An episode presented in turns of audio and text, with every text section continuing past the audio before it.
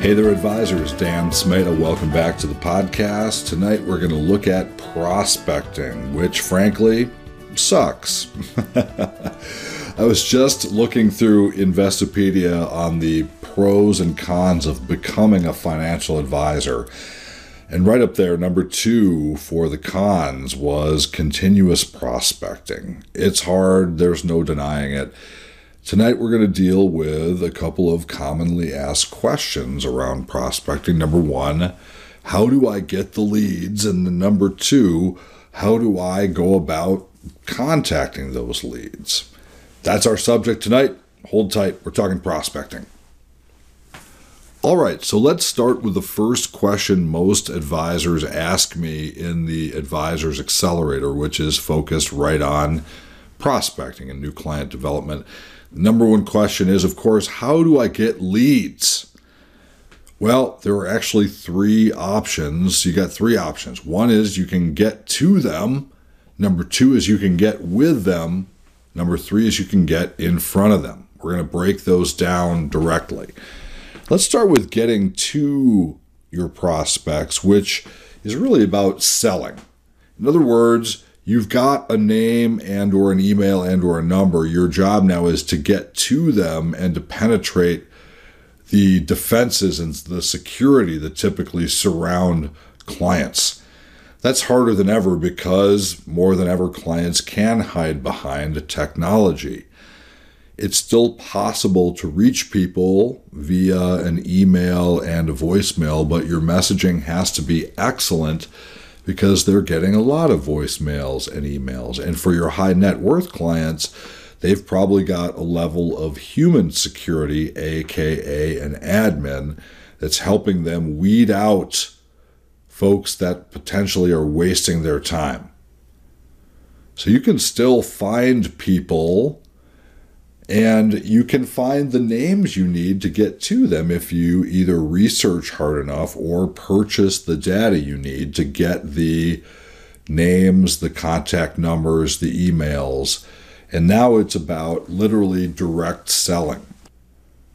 So you can still find people to call or email if you research hard enough or if you purchase a database with contact info.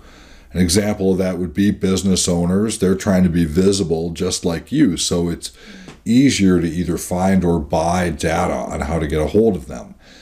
But then you still have to get a hold of them and penetrate that layer of defense. And especially in the case of high net worth clients or business owners, they get more calls and emails than anyone. So you are in a competitive environment. But that's one of your options is getting to the people you want to be with if you're starting with a name or a number. Another option you have is getting in front of them. This is more of the marketing aspect. You're trying to create enough interest that people raise their hands or at least enough awareness that they let you in when you try to get to them. So, some common examples for advisors include, of course, seminars, workshops, and speaking slots at meetings. How do you get people into your seminars and workshops? Well, your options again are either to buy contact data, which costs money, or to advertise, which also costs money, or to attract people via referrals, which is, of course, awesome and also challenging. I deal with that in other podcasts. But that's an option is can you raise awareness through events that you market? Another aspect of that is also sponsoring or contributing to causes that give you the opportunity to gather a little bit of PR or some mentions in other people's spaces. Great when you can present a check somewhere. It's not for everyone, but it is a tactic around getting in front of people.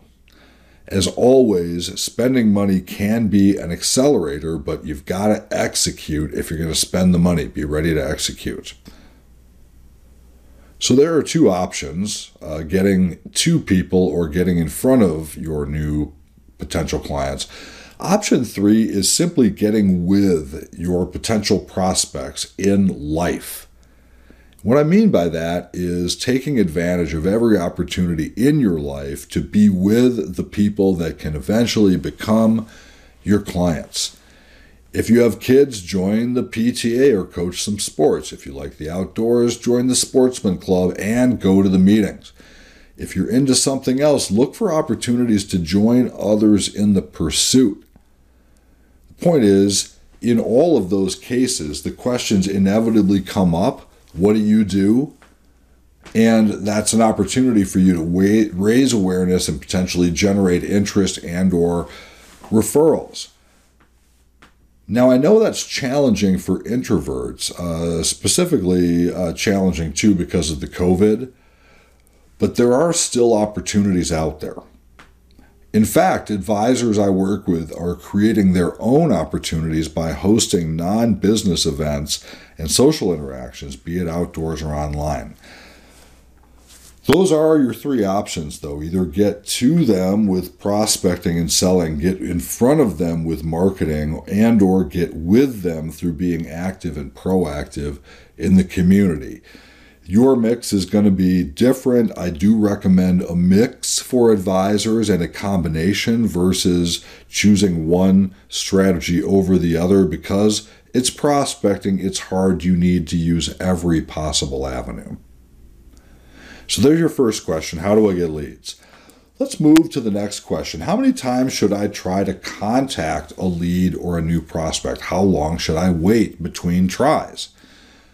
So, the goal here, of course, is to stay pleasantly persistent without tipping over into being pushy or salesy or, frankly, creepy. There is, of course, no hard and fast number for the amount of times you should contact a prospect in a certain time frame. There are a couple of principles, though, that you want to apply here, and they have a lot to do with love. If you follow my work, you know that I occasionally look through the lens of love, and we're going to do that here. Prospecting someone is like trying to date someone, or at least get them to go on a first date with you. And so, a couple of principles here. The first is you've got to prospect like you really care. I'll tell you the opposite of that. It's giving them a call and an email and then waiting a week and then giving them another call and an email. That is such a cliche in terms of your time frame. It's so marketing and it's so telltale of the fact that you're just prospecting, you don't necessarily really care. The alternative there is to be relatively intense, like you actually want to go out with them. That will mean a flurry of touches, not a touch a week for a certain number of weeks. That's counterintuitive, but it's true. Prospecting is different than true marketing. Second, the more value you're bringing with your touches, the more you can touch a lead or a prospect in a short time. As a matter of fact, most of your prospects would appreciate a thinking of you type of nugget if there's somewhat relevant value there or some use there. So the question then becomes what can you give them? What nuggets can you drop at their door? What dead mice can you lay on them if you're the neighborhood cat that lets them know that you care? And sorry if I got too graphic with the uh, dead mouse analogy there. so the question then, uh, or the answer to the question, how many touches, how much time? Well, you should wait less time than you think between touches, and you should try a little bit harder than you might think, but only if you're really adding value and not just trying to get a sales meeting. It's a gifting strategy that triggers reciprocity. Again, I talk about that in other podcasts. Finally, I get the question a lot what works better, Dan, phone or email? And I have two answers to that. The first answer is you don't know and you have to proceed without assuming anything. It varies, it depends. And thinking of one tool as primary and the others as secondary is a mistake unless you have hard data on your own prospecting efforts. Secondly, it's an and, not an or. Use the phone and the email together, If I've found anything that works, it's a combination of techniques versus a single technique. In other words, use a phone call and a voicemail to let them know you sent the email. Use an email to let them know you'll be calling. Use them in concert to increase the likelihood of contact and response. I like voicemails and emails that reference each other and work together to try to make that happen. Here's a side note mixing your messaging also creates the opportunity for more touches in a short time without being pushy. It's not a barrage of emails or calls, it's a little bit of both, allows you to be more proactive in the touches. So, those are the answers to what works better, phone or email. Part of the larger picture, of course, of how do I get the leads? What do I do with them? Uh, if I've got a name and a number, and that's been the point of the podcast here is that you have options around getting names and getting uh, folks to contact. Your secret sauce around how much and how often has a lot to do with the value you bring. And definitely pursue a strategy of I'll use one tool and another tool to reach people versus choosing a particular tool. That doesn't solve the problem of prospecting sucks, but anything we can do to make it suck a little bit less is probably a good call. That's the point of the podcast. Thank you so much for the time and for listening. I'll see you next time. Dan Smeda signing out.